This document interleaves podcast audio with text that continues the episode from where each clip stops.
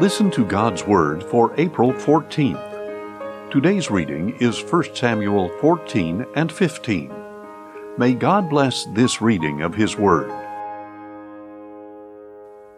1 Samuel 14 One day Jonathan, son of Saul, said to the young man bearing his armor, Come, let us cross over to the Philistine outpost on the other side.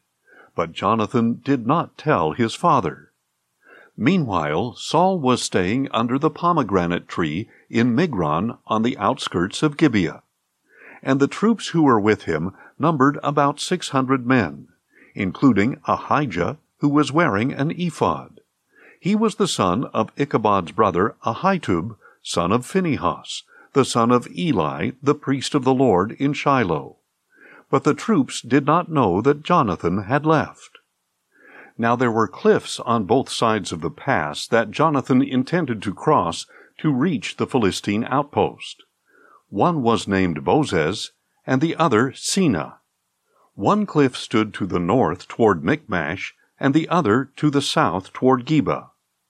Jonathan said to the young man bearing his armor, Come, let us cross over to the outpost of these uncircumcised men.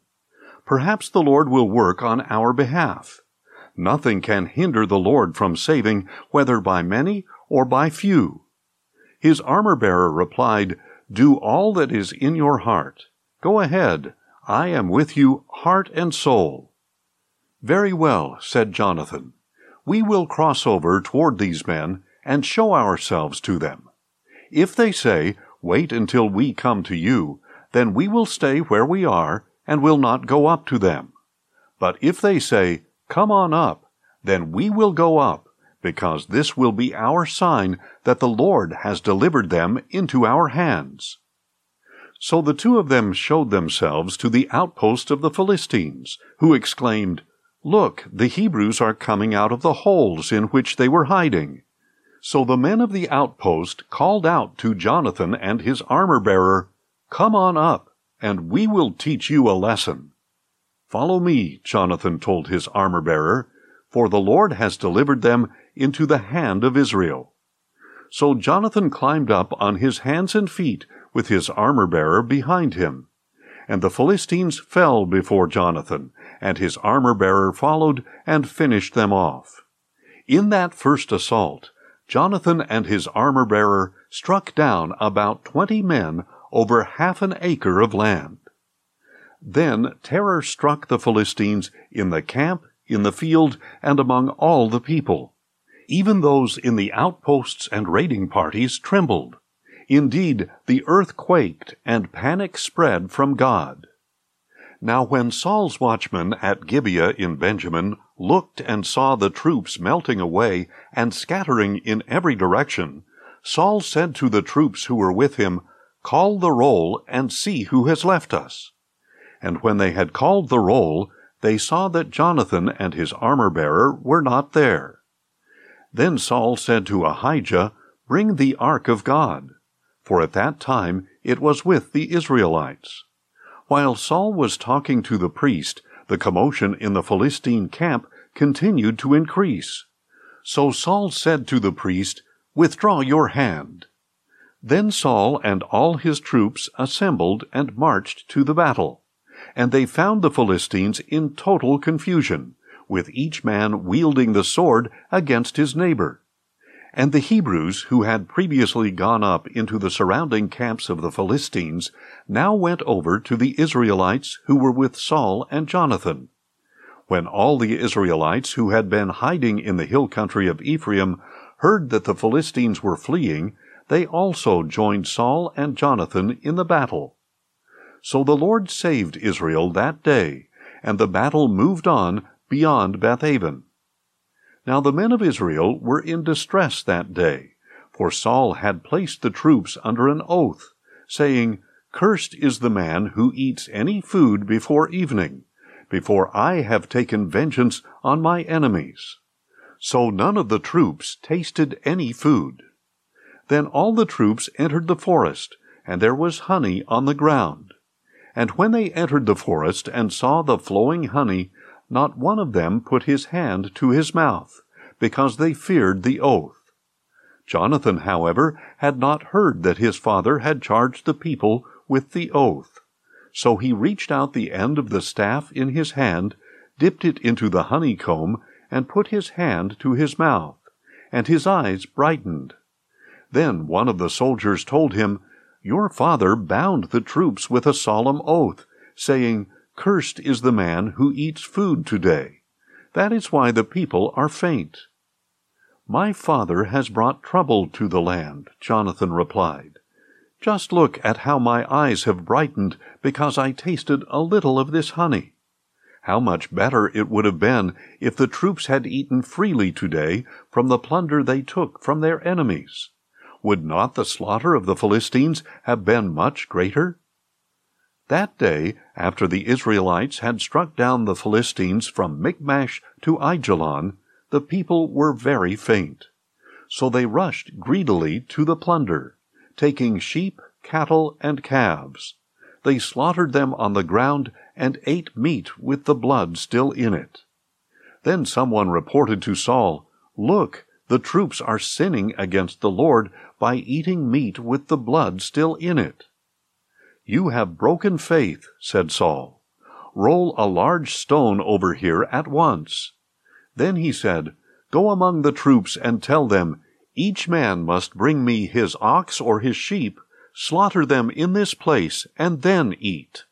Do not sin against the Lord by eating meat with the blood still in it. So that night everyone brought his ox and slaughtered it there. Then Saul built an altar to the Lord. It was the first time he had built an altar to the Lord. And Saul said, Let us go down after the Philistines by night, and plunder them until dawn, leaving no man alive. Do what seems good to you, the troops replied. But the priest said, We must consult God here. So Saul inquired of God, Shall I go down after the Philistines? Will you give them into the hand of Israel? But God did not answer him that day. Therefore Saul said, Come here, all you leaders of the troops, and let us investigate how this sin has occurred today. As surely as the Lord who saves Israel lives, even if it is my son Jonathan, he must die. But not one of the troops said a word. Then Saul said to all Israel, you stand on one side, and I and my son Jonathan will stand on the other side. Do what seems good to you, the troops replied. So Saul said to the Lord, the God of Israel, Why have you not answered your servant this day? If the fault is with me or my son Jonathan, respond with Urim. But if the fault is with the men of Israel, respond with Thummim. And Jonathan and Saul were selected but the people were cleared of the charge. Then Saul said, Cast the lot between me and my son Jonathan. And Jonathan was selected. Tell me what you have done, Saul commanded him. So Jonathan told him, I only tasted a little honey with the end of the staff that was in my hand, and now I must die? And Saul declared, May God punish me, and ever so severely, if you, Jonathan, do not surely die.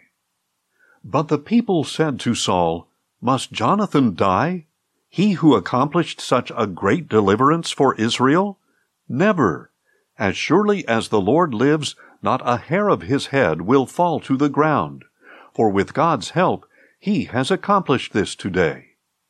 So the people rescued Jonathan, and he did not die. Then Saul gave up his pursuit of the Philistines, and the Philistines returned to their own land. After Saul had assumed the kingship over Israel, he fought against all his enemies on every side the Moabites, the Ammonites, the Edomites, the kings of Zobah, and the Philistines. Wherever he turned, he routed them. He fought valiantly and defeated the Amalekites, delivering Israel from the hands of its plunderers. Now the sons of Saul were Jonathan, Ishvi, and Malchishua. His two daughters were named Merab, his firstborn, and Michal, his younger daughter. His wife's name was Ahinoam, daughter of Ahimaaz. The name of the commander of his army was Abner, the son of Saul's uncle Ner. Saul's father, Kish, and Abner's father, Ner, were sons of Abiel. And the war with the Philistines was fierce for all the days of Saul. So whenever he noticed any strong or brave man, Saul would enlist him. 1 Samuel 15 Then Samuel said to Saul, The Lord sent me to anoint you king over his people Israel. Now therefore listen to the words of the Lord. This is what the Lord of hosts says. I witnessed what the Amalekites did to the Israelites when they ambushed them on their way up from Egypt. Now go and attack the Amalekites and devote to destruction all that belongs to them. Do not spare them, but put to death men and women, children and infants, oxen and sheep, camels and donkeys. So Saul summoned the troops and numbered them at Telaim, two hundred thousand foot soldiers and ten thousand men of Judah. Saul came to the city of Amalek and lay in wait in the valley. And he warned the Kenites since you showed kindness to all the Israelites when they came up out of Egypt, go on and get away from the Amalekites. Otherwise I will sweep you away with them. So the Kenites moved away from the Amalekites. Then Saul struck down the Amalekites all the way from Havilah to Shur, which is east of Egypt. He captured Agag, king of Amalek, alive but devoted all the others to destruction with the sword.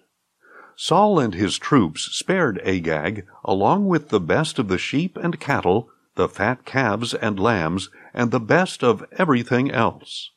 They were unwilling to destroy them, but they devoted to destruction all that was despised and worthless. Then the word of the Lord came to Samuel, saying, I regret that I have made Saul king for he has turned away from following me, and has not carried out my instructions. And Samuel was distressed, and cried out to the Lord all that night. Early in the morning Samuel got up to confront Saul, but he was told, Saul has gone to Carmel, and behold, he has set up a monument for himself, and has turned and gone down to Gilgal. When Samuel reached him, Saul said to him, May the Lord bless you. I have carried out the Lord's instructions. But Samuel replied, Then what is this bleating of sheep and lowing of cattle that I hear? Saul answered, The troops brought them from the Amalekites.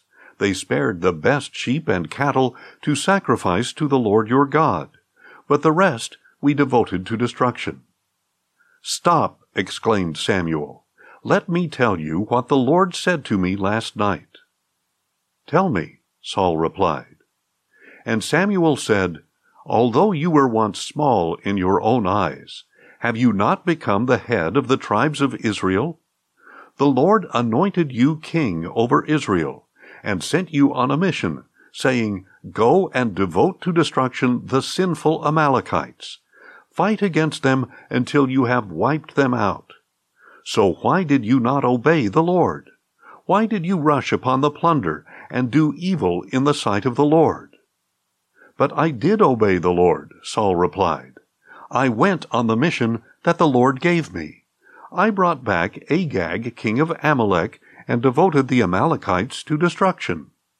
The troops took sheep and cattle from the plunder, the best of the things devoted to destruction, in order to sacrifice them to the Lord your God at Gilgal. But Samuel declared, Does the Lord delight in burnt offerings and sacrifices as much as in obedience to his voice? Behold, obedience is better than sacrifice, and attentiveness is better than the fat of rams. For rebellion is like the sin of divination, and arrogance is like the wickedness of idolatry. Because you have rejected the word of the Lord, he has rejected you as king. Then Saul said to Samuel, I have sinned. I have transgressed the Lord's commandment and your instructions. because I feared the people and obeyed their voice. Now therefore, please forgive my sin and return with me, so I can worship the Lord. I will not return with you, Samuel replied, for you have rejected the word of the Lord, and he has rejected you as king over Israel. As Samuel turned to go, Saul grabbed the hem of his robe, and it tore. So Samuel said to him, The Lord has torn the kingdom of Israel from you today, and has given it to your neighbor who is better than you. Moreover, the glory of Israel does not lie or change his mind, for he is not a man that he should change his mind. I have sinned, Saul replied. Please honor me now before the elders of my people and before Israel. Come back with me, so that I may worship the Lord your God. So Samuel went back with Saul, and Saul worshipped the Lord. Then Samuel said, Bring me Agag, king of the Amalekites. Agag came to him cheerfully, for he thought, Surely the bitterness of death is past. But Samuel declared, As your sword has made women childless, so your mother will be childless among women. And Samuel hacked Agag to pieces before the Lord at Gilgal. Then Samuel went to Ramah but Saul went up to his home in Gibeah of Saul. And to the day of his death, Samuel never again visited Saul. Samuel mourned for Saul, and the Lord regretted that he had made Saul king over Israel. Thanks for listening, and join us tomorrow as we listen to God's Word. Questions or comments? Email us at info at listentogodsword.org.